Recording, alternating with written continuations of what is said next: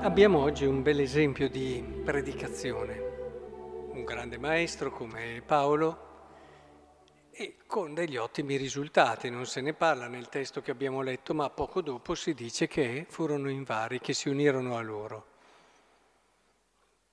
Com'è che ha predicato? Come ha annunciato Paolo? Si alzò Paolo, fatto cenno con la mano, disse uomini di Israele, voi timorati di Dio, ascoltate.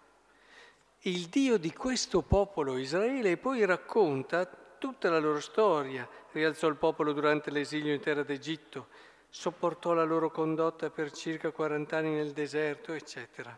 Diede loro giudici fino nella tribù di Beniamino, eccetera, e dopo averlo rimosso suscitò per loro Davide come re al quale rese questa testimonianza dalla discendenza di lui, secondo cioè, non ha fatto arrivare così Gesù dall'alto, ma è partito da quello che rappresentava la loro fede, quello che dava ragione alla loro vita, quello che era la loro storia.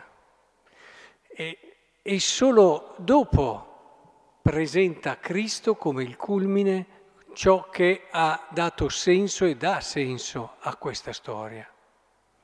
È molto importante questo stile cioè uno stile che parte da quello che sei tu, da quello che credi, da quello che è la tua storia. Potremmo avere dei predicatori meravigliosi che ti dicono tutto di Cristo, le cose più belle, ma se non fanno prima una... se non si pongono, diciamo prima, in ascolto, non cercano di capire la storia, il mondo di chi hanno davanti, se non fanno anche proprio quel lavoro che li porta a dire bene, proprio quello che sei tu, però lo devono conoscere, devono saperlo, devono valorizzarlo. Ci sono quelle persone che disprezzano un po' tutto quello che sei stato tu per presentarti la loro novità e, e la loro verità. Non va bene così, non va bene.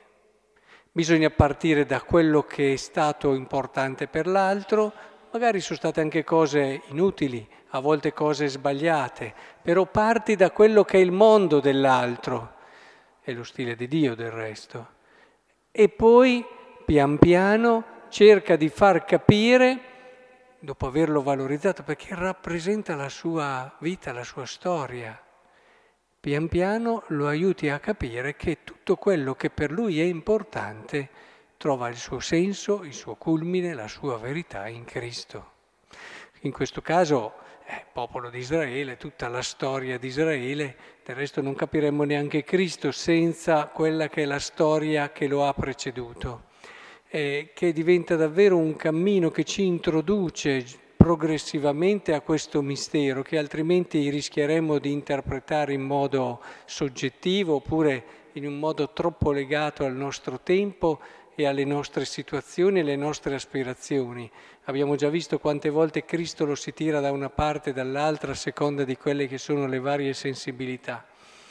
Il fatto che sia ancorato, radicato in una storia, la storia del popolo Israele, ci dà delle coordinate importanti che ci permettono di cogliere questo mistero nella sua verità, come mistero che davvero può illuminare ogni tempo, ogni epoca, ogni storia, anche la nostra storia.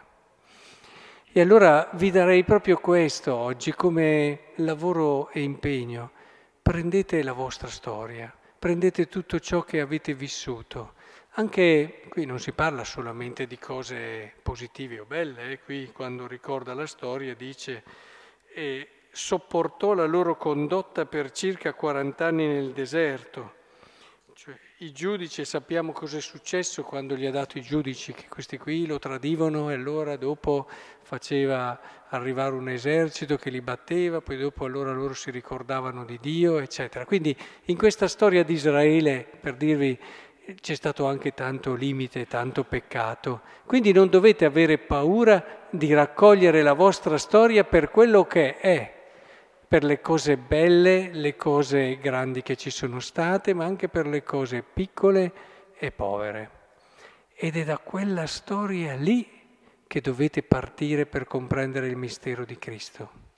in tutto ciò che c'è in questa storia di richiamo a Lui, metterlo in continuità con quella che è la storia della salvezza, perché davvero Cristo illumini quello che vi è accaduto, quello che è stato e possa essere riscoperto da voi personalmente come il vostro Signore e Salvatore. Questo vi farà molto bene e per noi che predichiamo è fondamentale entrare in questo stile.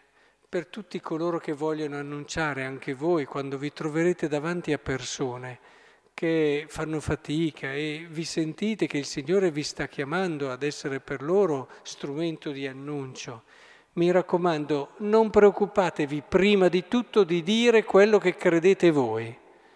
Mettetevi in santo e religioso ascolto della storia di chi vi sta davanti e lì allora troverete le coordinate, le indicazioni per poter annunciare anche a loro Cristo in un modo vero ed efficace.